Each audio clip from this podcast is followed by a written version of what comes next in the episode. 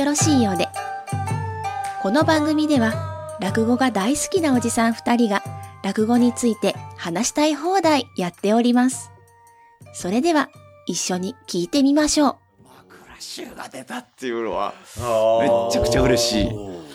ことですね。ど。で、その、まあ、クラッシュを読んでいて、僕、このポッドキャストっていはいうメディアを、まあ、素人ながらにラジオ的なことをやっていて、で、僕は萩原と一緒に喋ってるので会話なんですけど、はいえっと、この一般人の人でポッドキャストやってる人、一人喋りをしてる人って結構いるんですよ。はいはい。で、苦戦もしてるんですよね。ああ、なるほど。で、一人語りで面白い話をししようとしてるわけですから、うんうんラジオ DJ みたいなことをやってるわけですよ。深夜ラジオみたいなことを。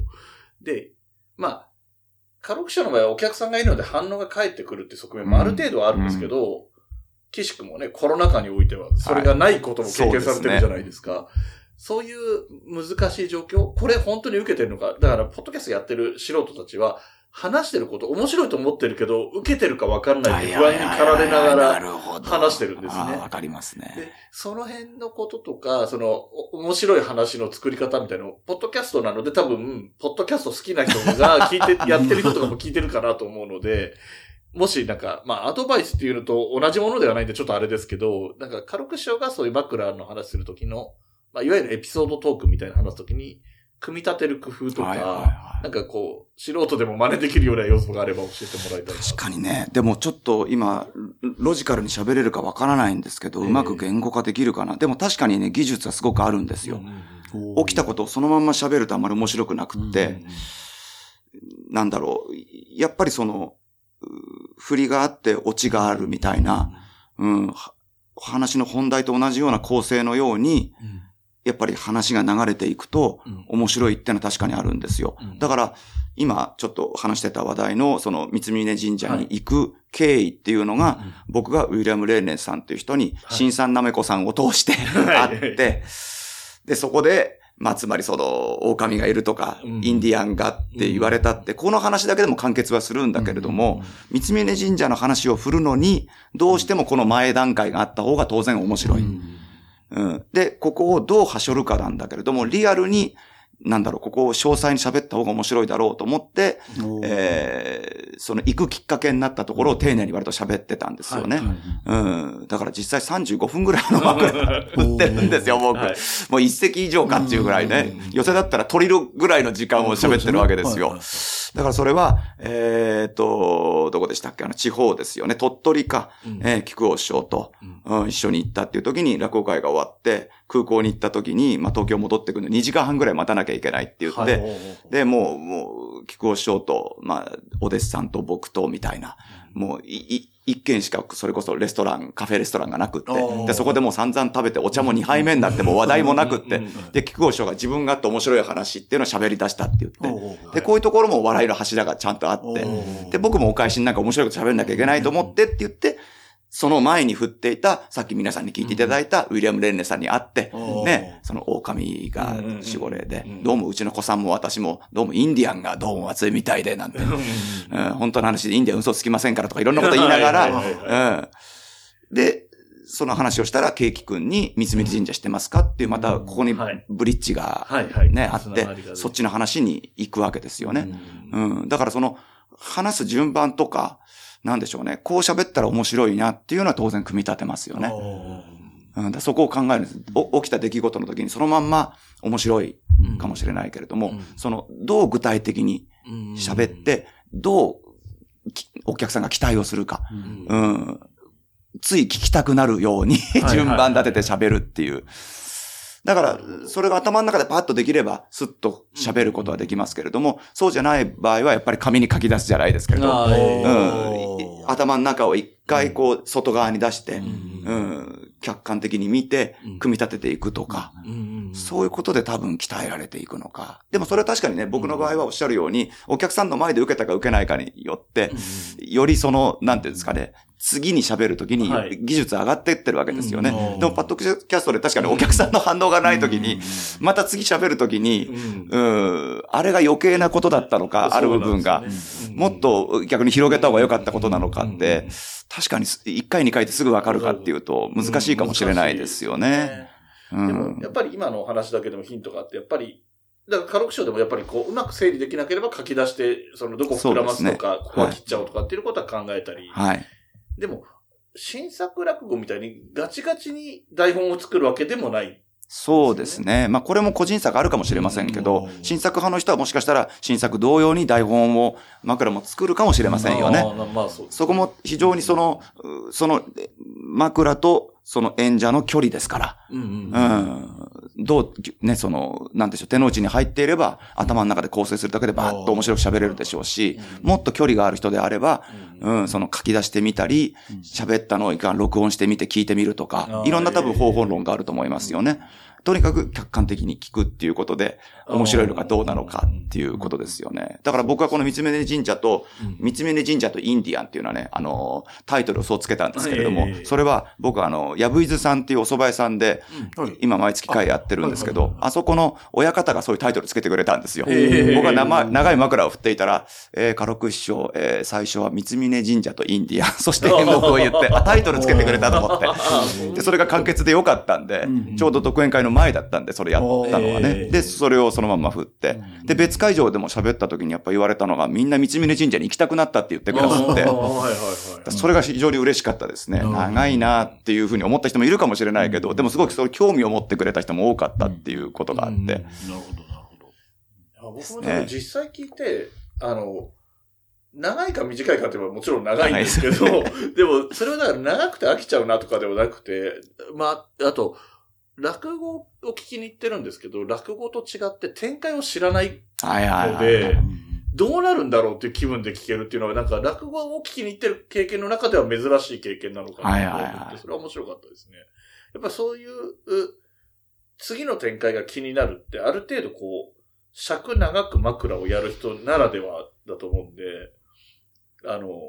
お弟子さんのね、六田さんの時にも、六田の会はいでも枕聞いてて、どういう風になってって、どうい、いろんな話題が出てくる中で、この後の演目の、につなげるワードはどこなんだろうなとか思いながら 聞いてるのも楽しいんですよね。なるほど。そうそう。でそのつながりみたいな話もさっきも出てきたんですけど、はい多分、ポッドキャストで一人で話される方も、例えば最初に出した話題と最後に出した話題が、こう、実はここでリンクがしてましたね、みたいな、なると、まあ、納得感が上がるとかね、いうような、そのテクニック的なところでは。あるのかもしれなはいいですね。はいはいはい。いやーあの、やっぱりね、枕を読んでるとね、気になるんですよね、その、なるほど枕どうやって作ってるんだろうとか、まあ、あ、エピソードトークなので、ここの前、学校寄せに行ってきてとか、そういう話なんですけど、ど。でも、それをね、だまあそういうところ、カロクションの多分、あの、本領発揮の部分なんですけど、面白いと思えるかどうかっていうところもあるんですよね。その、あ、起こった出来事うんうんはいはいが、はいはいはい。なんかや、なんか、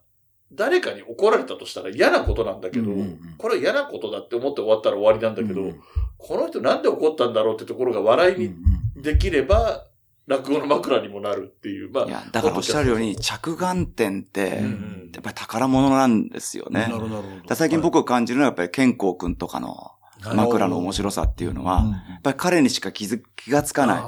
彼が面白い、ウキャキャッと思ったところっていうのを彼は言語化してるわけですよね。うん。だからそれはね、僕自身も作るときに感じますね。らだからあの枕集の冒頭が多分、僕は熱中症で倒れたっていう話題から入ってるんですけどで、あの時にね、ええ。あの、看護師さんがブスブス注射を打つ時に、はい。痛い痛い痛いっつったら、本当にあの看護師さんが、あの、そっちにあの、江口洋介にの先生がいるんですけれども、はいはい。その人に本当に甘える声で、先生、この人痛いって言うんです、患者さんが。つったら、あの、こういうあの、えータイヤ付きの、ね、はい。あの、椅子でカラカラカラカラってこっち近づいてきて、小林さん、我慢してくださいね、みたいなことを、本当にドラマかこれと思って、何これと思って。僕ね、この枕の部分、もちろん読んでるんですけど、これ生で聞けたら嬉しいですね。その、あの、看護師さんの感じとかが、あの、かなり品作ってるんだろうなって想像しながら読みましたけど、科学師匠の実演見れたら嬉しいすでも本当にそうだったんで。だからこういうのを僕は面白がれるかどうかなんですよ。で、再現する力はやっぱり本題で演じ分けをしているから、ふっとここで僕が演じて見せるわけで、仕方話ってことですよね。でもまあ、もちろん落語ももともとはそうだったって話があるじゃないですか。はいはいはいうん長屋で起きた騒動を、あうん、フリートークじゃなくって、上下つけて、やっぱりその自分が演じてみせて、こんな面白いことありましたよって話している可能性ですよね。あの、ゼロから作ったことっていうよりも、長屋の騒動で本当にあったことを話してるかもしれないっていう。だからそういう感じですよね。ね。その、今の看護師さんの話って、怒ろうと思えば怒れる話なんですよね。だから、そんな痛い技術がなくて痛がらせといて、あー。医者に告げ口して、うん。で医者も医者で、こっちに、患者に我慢しろって言ってくるって、なんだよって怒ることもできるんですけどそれが、こんなこと言うんですよっていう面白さに捉えられるっていうのが、多分それ、それがエピソードトークになるかならないか、その感じ方の差で変わってくるのかななんて思います、ね。そう、だから今おっしゃるように、うんそれを怒りの枕として振る人もいるはずなんですよ。ああ、なるほど。ね。ただそれは僕からするとね、あんまり面白くない。ああ、なるほど。なぜって言ったら当たり前だからなんです。ああ、なるほど。うんで、はいはいはいはい。面白話の方が面白くって聞いてる人は、うんはったまきましたよね。張り通しますよっていうのはあんまりね、僕は、ああ、なるほど。まあ、愉快にそれを喋れる人ならいいけれども、そうですね僕はね、あんまりイライラした話にしてしまうとうん面白くないなと思っていて。そうですね。まあ、そそれは平和というかね、楽しくこちらそうなんですよ。ねええええで、実際僕の、あの、心理的状況もそうだったので、あ、ええ、ええ、ああ、楽しめたっていうそうそうそう、そこで、そうなんですよ。倒れてるのに楽しめたんですよ。うんで、その時思ってるのは、これ絶対枕だろう。思ってるんですよ、やっぱり。うん面白いこと起きたと思って。うんええ確かにそうですね。怒るみたいなネガティブに捉えるにしても、毒舌キャラみたいな感じで、はい。あの、医者なんてこうですよみたいな話を毒舌としてやってるんだったらまだしも、そのうん自分がにに降りかかったことの怒りみたいになっちゃうと、うんやっぱり聞いてて、笑いづらくなっちゃいますもんね。だし、もしかしてお医者さんがいるかもしれないじゃないですか。ああ、そうですね。医者なんてバカですよって言っちゃったと全員敵に回すわけですよね。うん医療関係者の人をみんなね。そうすると笑える範囲が狭くなるし、ね、変な女がいましてねって言い方しちゃうと、なんか女性を今度うん敵に回すような女性全体を指し。てるような印象をね、ええ与えちゃいますよね。あの、前回の収録の時に、あの、150し、えっと、コップのはい水を、その、多く見るか、まだと、んあ見るか、もう半分と見るかっていう話の時に、いや、これは宇宙的に見ると 150cc のコップに75ミリ、そうですね cc しか、ああるあるんだと。あるに過ぎない。それをどう見るか、あの、その人の感覚なんだみたいなお話が確かあったんですけど。そうですね。それで言うとまさに、そういうこの看護師さんがいて、医者がいて、うんもうその事実だけなんだけど、それをイライラ見るか、うん面白事件だと思って見るかっていう。で、それ面白い事件と見て方が枕にもなるし、そうですね。まあ何しろ自分の精神衛生的にもはいいいしっていうことでしょうね、おそらくねね。だからこうも不幸もなくそう思う心があるだけっていうね。うん本当にそうだと思うんですよねは。いだからそう思うと、結構意外なところに面白いことってあるんですよ。本当に。だからそれは自分がそういうやっぱりゆとりというか、うんうん心の部分に遊びの部分を持っていないと、うん、思いにとらわれていると目の前の現象を見過ごしますよね。じゃあまたここでまたいきなりセンシティブっていうようなことにします。そうだあの自分がね、あの、カロク師匠がその主任の時に、はい。その、そその自分の前までの出演者お任せしてるわけじゃないですか。はい。で、見てみて、あ、いいメンバーだっていう時もあれば、はい。あの、ん？と思う時もあるかもしれませんが、まあでも、ん？と思った時も面白がれば、面白がれるということですよね。そうです、そうです。はいはい。そうです。だから、それは実際にお客様の人数に跳ね返ってくるんですよ。ああ、なるほど。お客様が薄いという言い方をしますけど少ない。うん。で、メンバー見ると、ああ、僕でも確かにチケット買わないな、みたいなことになってるところも、僕が、要するに想定内のことって傷がそんなにないじゃないですか。あそう思えばー。うんだからそれでも落ち込まずにですね。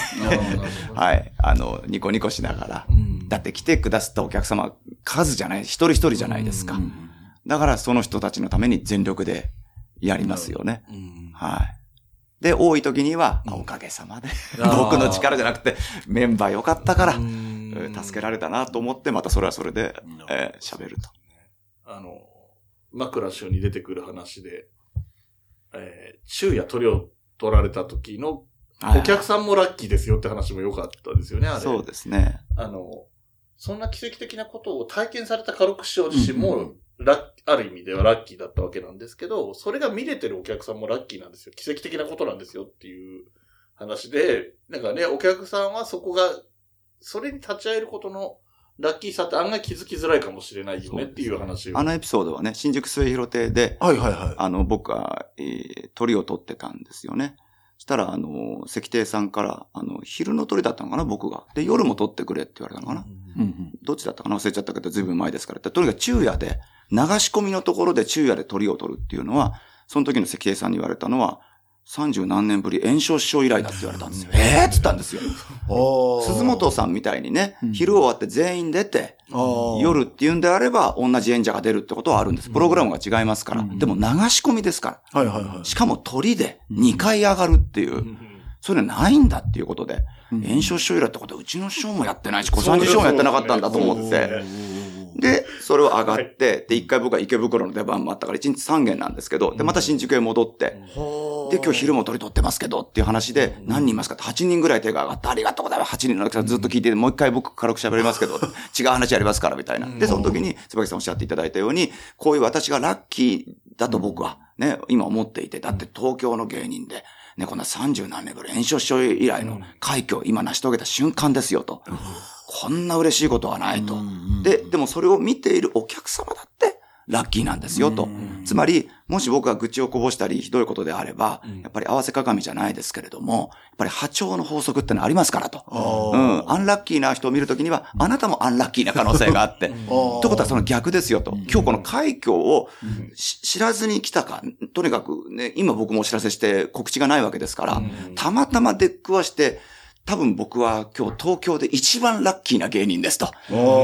まあそういうふりをして、うんそんな一番すごいラッキーなものを突然、偶然に見てしまうあなたは相当ラッキーですよっていう話をしたっていうのが枕集にあるって話です。ですね。なるほど。えっと、本当にね、いい話が、いっぱいあって、なるほど、あなるのほ言うとね、あの、もったいないので言わないと読んでもらだからいたいっていうがその日ですよ、僕はあの、ノーネンレナちゃんが見に来てたんですよ。ああ、そうだ。その今言った、はいその日のえ夜の鳥の時に。ノーネンレナちゃんがちょうどアマちゃんの。あれが終わったクランクアップっていうんですか、終わった時のうん2日後かなんかに来てたんですよ。で、僕、上下切りながら上手の方にいて、え目線の方にいるから、そうかな、そうかなと思って、朝だったらまちゃんちょうど見てきたばっかりで、で、8月の時ですから、しかもね、僕、誕生日が8月2日で、次の日なん、3日目なんですよ。誕生日の次の日なんですよ。で、これもすごくって、よく誕生日ってね、みんなにこうメッセージとか SNS でもらうと、なんかほら、誕生日から1年を占うみたいな言い方よくしますよね。誕生日からこの1年いい年でありますようにってね。はい。そう言ってくれてたお客様が多くって、はいその言ってみれば誕生日の初日というか2日目というか、はいそこでいきなり、もうアマちゃんがちょうど盛り上がって、秋で終わるっていう、もうちょうど話がね、もうバーン面白くなってる時に、ん。土曜日かなんかでその週の朝も僕見てきて、アマちゃんを。ただ夜客席にいるじゃないですか。でも楽屋で誰も何も言ってないから、これ違うんじゃないかな、違うんじゃないかとそうかもしれないと思いながら、僕2回続きやってたんですけど、話何箇所か間違いそうになって、もう気持ち持ってかれちゃって。で、すぐ降りてきて楽屋に自分の弟子とか、もうゼータさんとかで、で、今日、ノーナレナちゃん来てないって言ったら、そうなんてみんな言ってて。したらトントンって言ったら入ってきちゃったんですよ。え、あ、そうなんですか？はい。でも彼女はシャイな子なのでうんうん、一人では来られないんだけど、一緒に来た人が、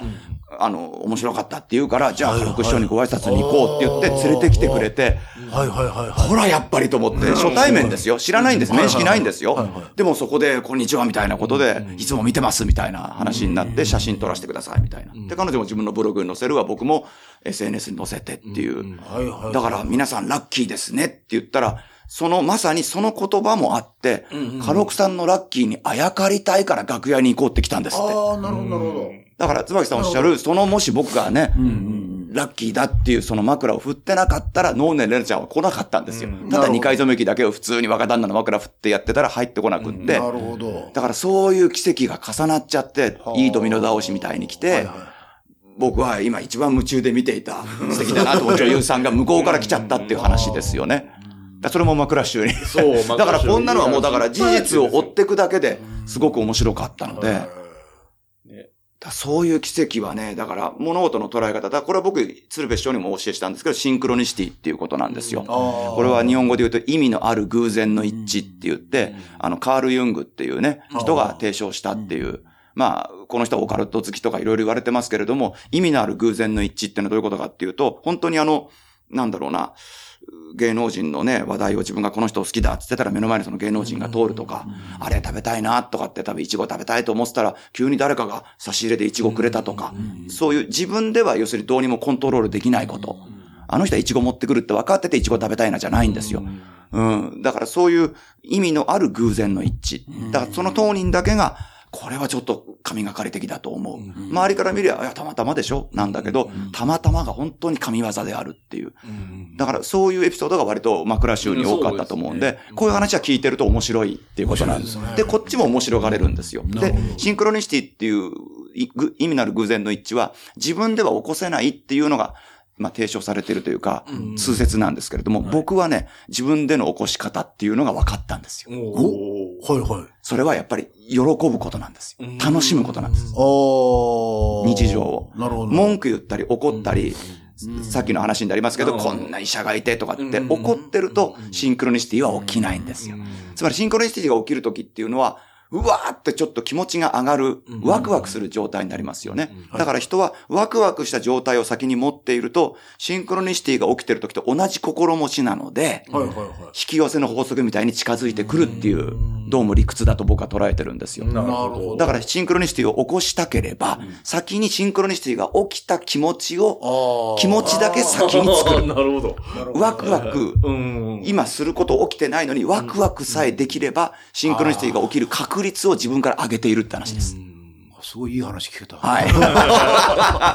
だからこれね、あれですよ。お金が入る法則とも似てるんですよ。これ僕たまに講演会でお客さんが眠そうになった時に話をするんですよ。目を覚ますために。それ何かっていうと、皆さんお金欲しいですよね、つって。欲しい人手を挙げてください。大体手が上がりますよ、お金欲しい人。で、残念なお知らせがありますと。今手を挙げた人には絶対お金は入りませんって言うんですよ。お金が欲しいと思ったらお金は絶対入らない。なぜか。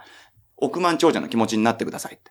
この人の気持ちって何かっつったら、お金が欲しいと思ってると思いますかっつうんです。だってすでに手に入ってる人ですから。ああ、はいはだから、お金が入る法則であれば、引き寄せの法則っていうのがあって、どうも人間っていうのは、そう思ったことが引き合っていく。そう考えたときに、お金が欲しいっていうマインドは、お金がない人の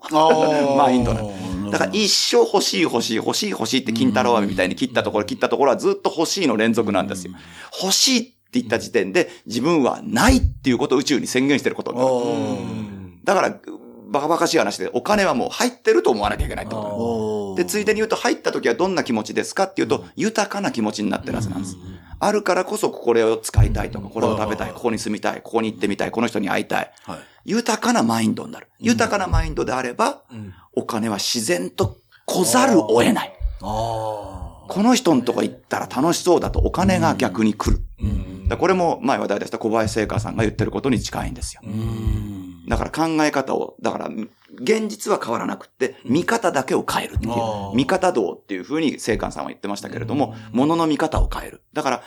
看護師さんと、えー医者が言った現実事実は変わらないんだけど、家禄の見方だけが変わるんですよ。あ。イライラすることだったのか、笑っちゃうことだったのか、現象はゼロで。だからコップ半分の水のその例えですよね。こうも不幸もない。そう思う心があるだけで、ここをどう捉えるかで、面白の枕にも、もう爆発するようなイライラする思い出したくもないものにもなる。っていうことなんですよ。でもシンクロニシティを面白い体験をしたければ、先に面白がってる人のところにシンクロニシティは引き寄せられてくる。お金も豊かなことだからいっぱい持ってる人は、豊かな人にだけお金はどんどん集まってくる。欲しい欲しいって言ってると、次の瞬間はまた欲しい欲しいの連続であるという。ああ、面白い。さっきの、あの、心を豊かにしたい、しといた方が、その、何かあったことを楽しめるっていうのと、そのままイコールのことですもんね。そうですね。お金のことそうなん、そうなんですよ。気持ちに余裕がある。ついついね、私ね、まあ、椿さんもそうかもしれないけど、落語会のチケットをこう前売りでね、はい買って、で、カードの生産が来た時に、あっって思うんですけど、これもね、物の見方で、そうです、そうです。豊かだから、そうですそうですチケット買ったんだと。そうです。うんそうですね。そう捉えてくださいそう捉えて。はい。で、ね、これは自分も楽しんだし、話し家もこれで生活ができるし、いいお金の使い方をしたと思ってですね、喜んでくる。くいいお金の使い方だそうです、そうです。はい。するとまた入ってきますから、自分に。ああ、そう。はい。ということで、僕が存分にその枕のね、枕詞を読みながら聞きたかった話をたっぷり聞いて、はい。えー結構いい時間になってますけれども、すいません。えー。えーじゃあ、あの、えっと、私お聞きしたかったことで、あの、今年、あーと、だから、ほ収録ベースで言うと今年になっちゃうんだけど、はい。2022はい。年で、あの、それこそ、たくさん講座も、あの、独演会、えーいろんな会あったと思うんですけど、印象的だった、なんて言うんでしょう、講座というか会と言いましょうか、が、あの、お知りたいなと思うんですけど。僕がですか？あそうです僕が印象的だったあ、ご自身が出出た、あの、の講座でっていうことなんですけど。ああ、なんでしょうね。僕でも、今すぐ思い浮かぶのは、はい。あのーあれ前来ていただいてましたかね？あの、渋谷でやったあの夏に、あの、カロクの種っていうあのネタ卸しの会をやったっていうのがあって、やっぱり、去年でネタ卸しをしたところってのはあそこしかなかったので、はいはいはい。まあ僕の中では、今すっと思い浮かぶのが、まずそれが浮かびますねい。や、実は私もその会のことはおはい聞きしたかったんですよ。はいはいはいだからすごくありがたいんですけど、シンクロニティかもしれない。あの、つまり何が聞きたいかっていうと、はいあの時僕、あの、カロクさんにその時お聞きした、あの、つまり、あの、カロクさんのような、あの、ベテランというか、あの、方が、わざわざこ、これだけの方がネタ卸しの会、今更すなさるんですかっていうことがまず驚きなんですよ。それが一つありました。はい。それから、実はこれ、まあもう、言ったか人はみんなわかってるから言っちゃいますけど、3本ネタ卸しのご予定がはいは1本なさらな、できなかったというかなさらなかった。しかも、しかもって言い方は非常に失礼だけど、そのネタ卸ししなかったのが、えっと、矢次郎でしたよね。そうですね。で、いや、こういって、これもすごい言い方難しいんだけど、あの時、確か3本ネタ出しされてて、はいでこれやりますよっておっしゃってる中で、矢次郎って、こう、覚えるとしたら一番こう、はい。確かにね、一番簡単な話だろうっていうところですよね。そうに見えるじゃないですか。という驚きもあった。つまり、あの、その、シダックスホールでなさった、渋谷のシシダックスホールでなさった、あの、その会っていうのは、ぼまあ僕も言ったんですけど、はい。つまり、カルク師匠のような方が、わざわざこんなネタ卸しの会をなさるのかという驚き。そして、矢次郎を、あの、ネタ卸しに、まあ、されなかったのかという驚き。この二つあるんですね。で、そのことをお聞きしたかったんです。ああ、ありがとうございます。ちゃんとそこには理由が僕なりにはありますね。はい、はい。一つやっぱりネタ卸しの会をやるっていうのは、あの、今の、まあ、キャリアであっても僕は必要なことだと思いますね。うんえー当然あの、あの亡くなったね、あの、三遊亭演奏師匠は五百話っていうのをね達成された師匠ですけれども、そこにまでも僕は達してないわけですよ。うん当然自分が覚えた話っていうのは200いくつぐらいで、そこにも新作もあるってことは200弱ですよね、古典落語で覚えたものは。といって、その200弱の古典落語が全て家録のう話にな、自分の話になってるわけでもないので、うんもっと練り直したりとか、そのお蔵入りしてるものを出してくるとかっていうことは当然えしたいなと思ってますし、だからもっとその自分の持ちネタっていう演目を増やしたいって思いですよね。増やしたいっていう中に過去にやったものをもう一回再編集してやるっていうことと、まだ覚えてないネタが当然あるわけですよ。だからそういう意味の自分の可能性にチャレンジっていうことも含めてやるっていうことで言うと、もう今やれてるネタだけでずっとやっていくとどうも先細りというか、一番怖いことは何かっていうとお客様にあ飽きられてしまうっていう怖さよりもです。自分が飽きてしまう方が怖いですよね。自分がやるのに飽きてしまう。落語をやることうんうん。その演目を飽きてしまう。とそのネタも死んでしまうじゃないですか。自分がその気になってるから、やってるからそのネタは輝くんであって、飽きたネタをただ繰り返しやってるものを聞かされるお客様もたまんないですよね。多分伝わっちゃうんじゃないですかそん。な気がしますね。ね気持ちの込め方がやっぱり、その芸の緻密さに出ると思いますし、面白さに出ると思うので、と思えば、やっぱり自分もし新鮮さを保つってのは大事なんですよね。だから新しいネタを覚えていく中に、今までやっていたネタをちょっとその、お休みしていると、うん。またやりたくなれば新鮮になるじゃないですか。うん。久しぶりに。ああ、なるほど、なるほど。ねえ下手すると2回に1回この演目やっていたものを3年やらずにいたら、うん。3年ぶりにやったら、うん。ちょっと違って演じられるかもしれないしとか、で、他の演目を覚えた影響がこの話に出るかもしれないとか、うん。違う話にね生きてくるとか、違う侍の話やったら侍言葉がもうちょっと自分のね、ストックに入って、こっちの過去の侍の話がもうちょっと侍っぽく演じられたりとか、なんかいろいろあるじゃないですか。そういう意味において、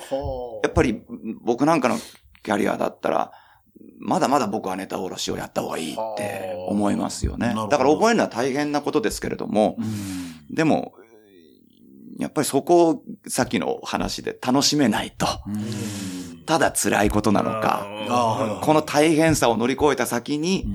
この話で、なんだろう、お客様と茶飲み話をするような、その演目をお客さんと自分の間に置いて、この話で今日の午後、今日の夜は楽しみましょうって言える演目になれるかどうか。お客様も、ああ、この演目で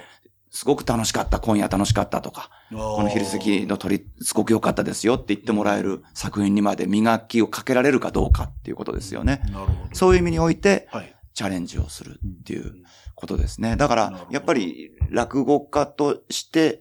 もそうだし、家録としても、とても実は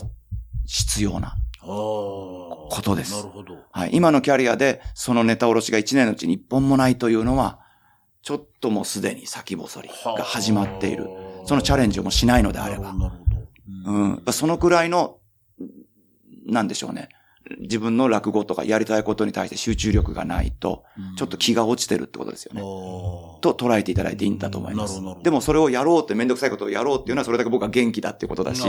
気力が充実してるっていうふうに捉えていただけると嬉しいなと。もちろん結果に反映されなきゃしょうがないんだけれども。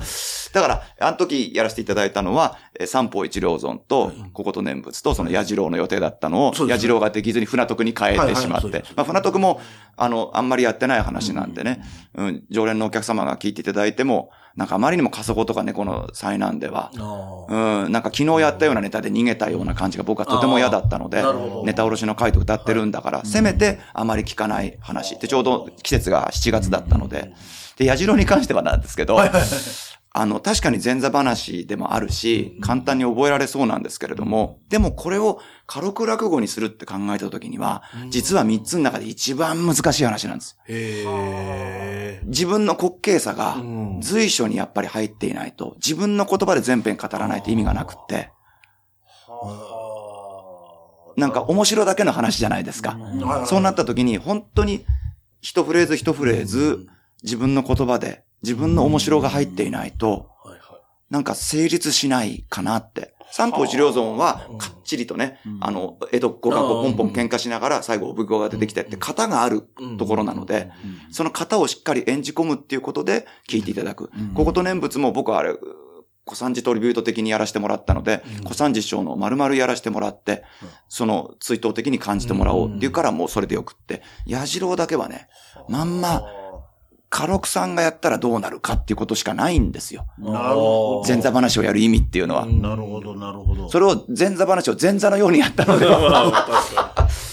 しょうがないじゃないですか。だから一番実はハードルが高いんですよ。はあ、それすごく、お面白いって言い方失礼だけど、あ、興味深いですね。だからなんて言うんですか、もしあの、お習字であれば、はいはい醤油とかバラみたいなのが、三方一両尊とかの方で。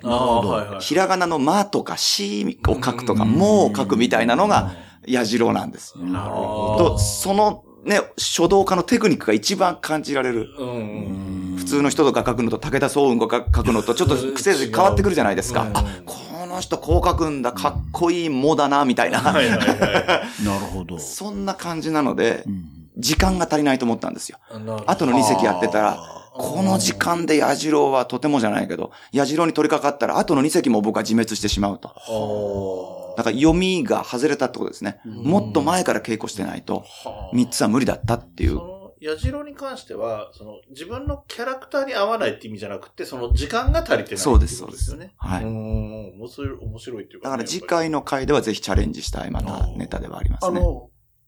次回もシダックスホール、そうですね。また借りられそうなので、あの、えっと、7月とか6月、6月でした、7月でしたっけ？7月でしたね。だから、また、あのー、2023年も7月でやれたらなと思ってますけど。師匠のイラストで、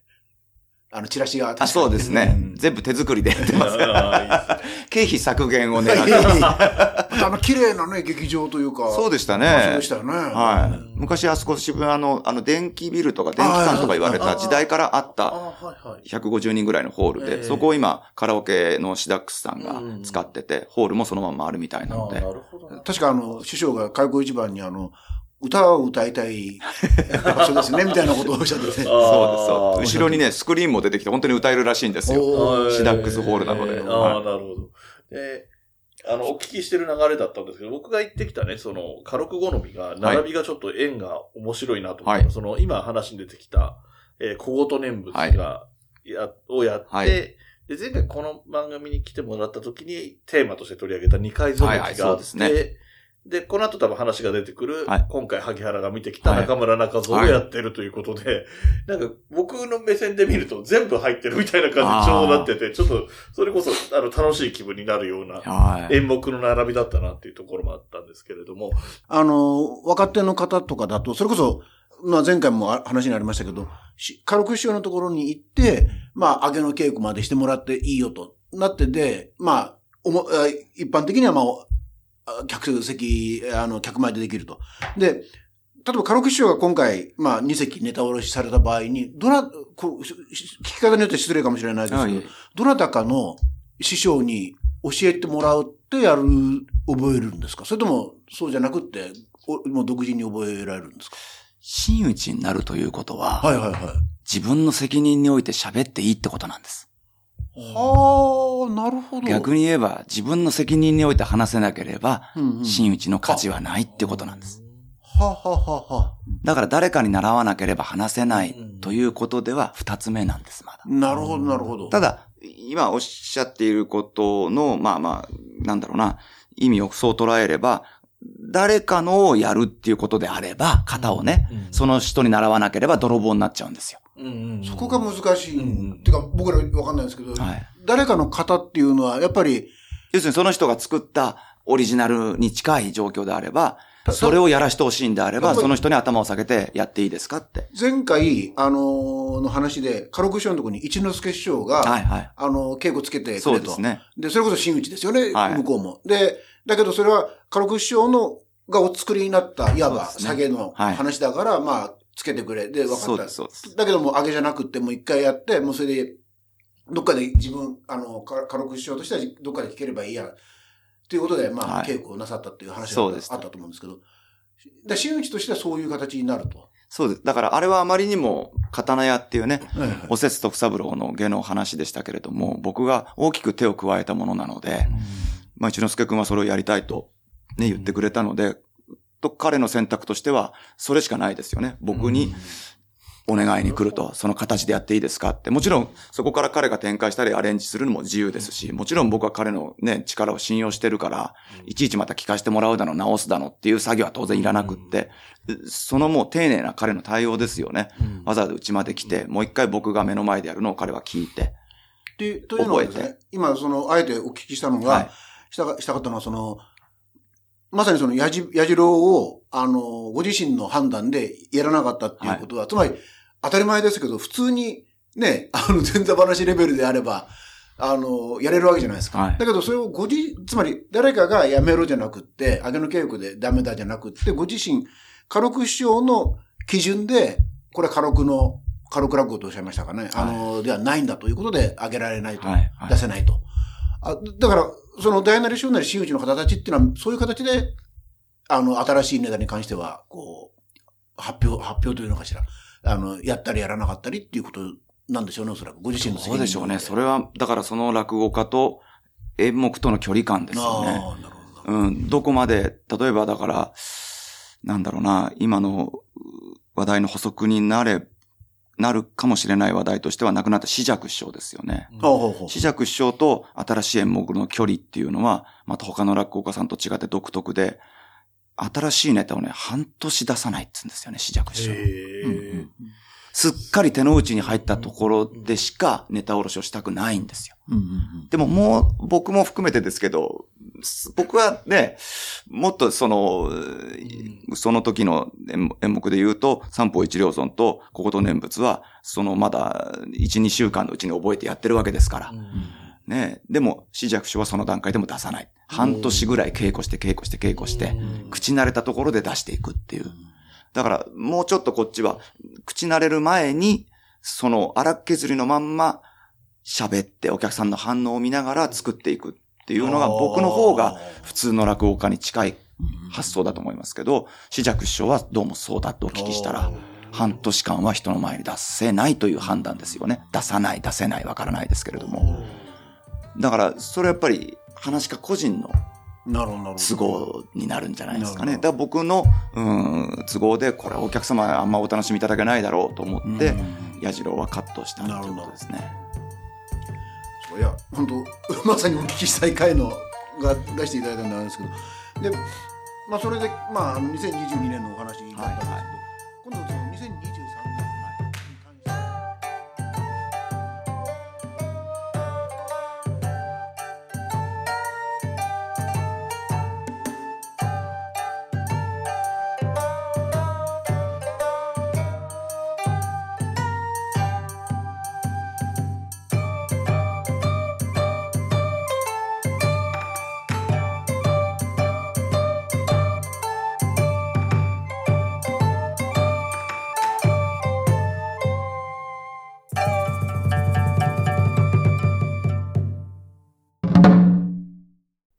この番組ではお便りを募集しています。メールアドレスは、おあと202004アットマーク gmail.com o, a, t, o, 202004アットマーク g, m, a, i, l, c, o, m です。お便りお待ちしております。また、SNS のハッシュタグは、シャープおあと。おあとはひらがな3文字です。こちらもよろしくお願いします。